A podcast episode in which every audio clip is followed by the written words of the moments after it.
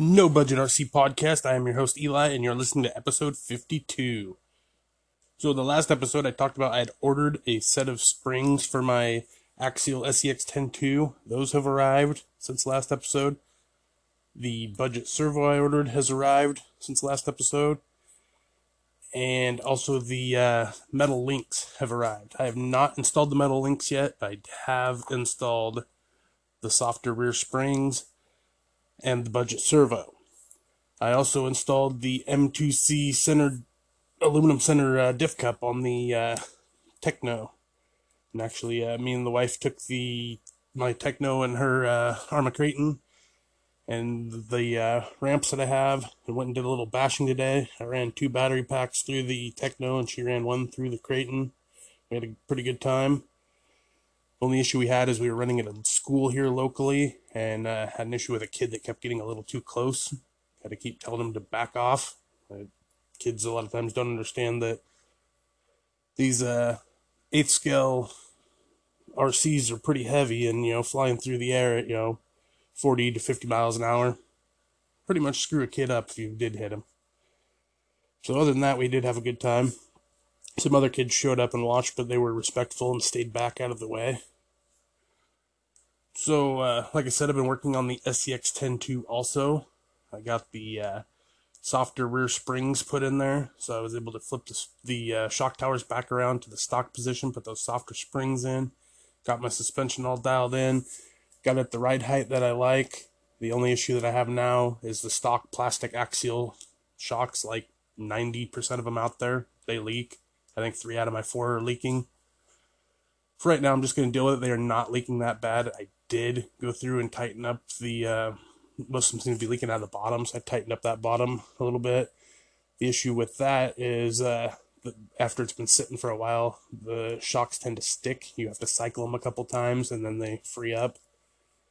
Eventually down the road, I would like to change those over. Um, however, the shock setup that I like to run is not really budget friendly and I'm trying to do this as a budget build, so I may wait until I'm done doing my uh, budget build videos on YouTube and then do the shocks. Because what I actually like to run is the shocks, the uh, Traxxas big bore aluminum shocks for like the uh, slash. Um, I like running those, and you can either run them with uh, Losi Mini T springs, and you have to change out the uh, spring retainer at that point, or you can actually run the axial springs on there. And since I bought the springs I want and got it tuned, I will probably do that because I've never had those Traxxas big bores leak, and they're they operate super smooth. So that tends to be the shock I go with on crawlers. So the other thing I did was I installed my budget servo. So what this servo is is a DS 3218 MG. It is uh I purchased it for $17 and change off Amazon um, the stock tactic servo that comes in the SCX102s has a max torque of uh, 151 ounce inches at 6 volts, and the speed is 0.17 at 6 volts. This one can run up to 6.8 volts, and at 6.8 volts, it puts out 298 and a half ounce inches at a speed of 0.14. So it's almost twice the torque and it's a little faster. Now, obviously, you would have to have a uh, BEC to get that full performance out of it. Um, but I believe the stock uh, AE5 ESC puts out 5 volts.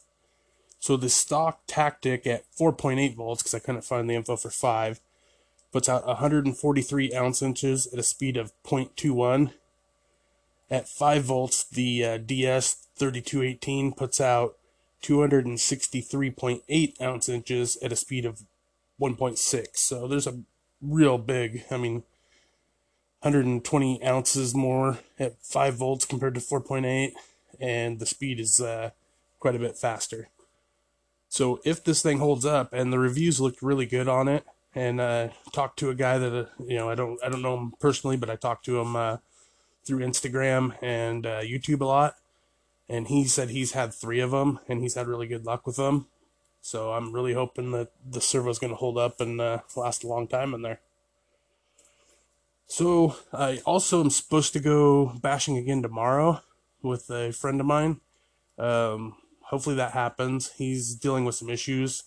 Um, I don't, won't get into what his issues are and all that, but he's dealing with some issues and it actually does him good to get out and go have some fun. But getting him out of the house sometimes is an issue.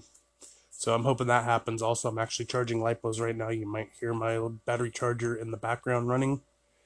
If you do, I apologize for that background noise.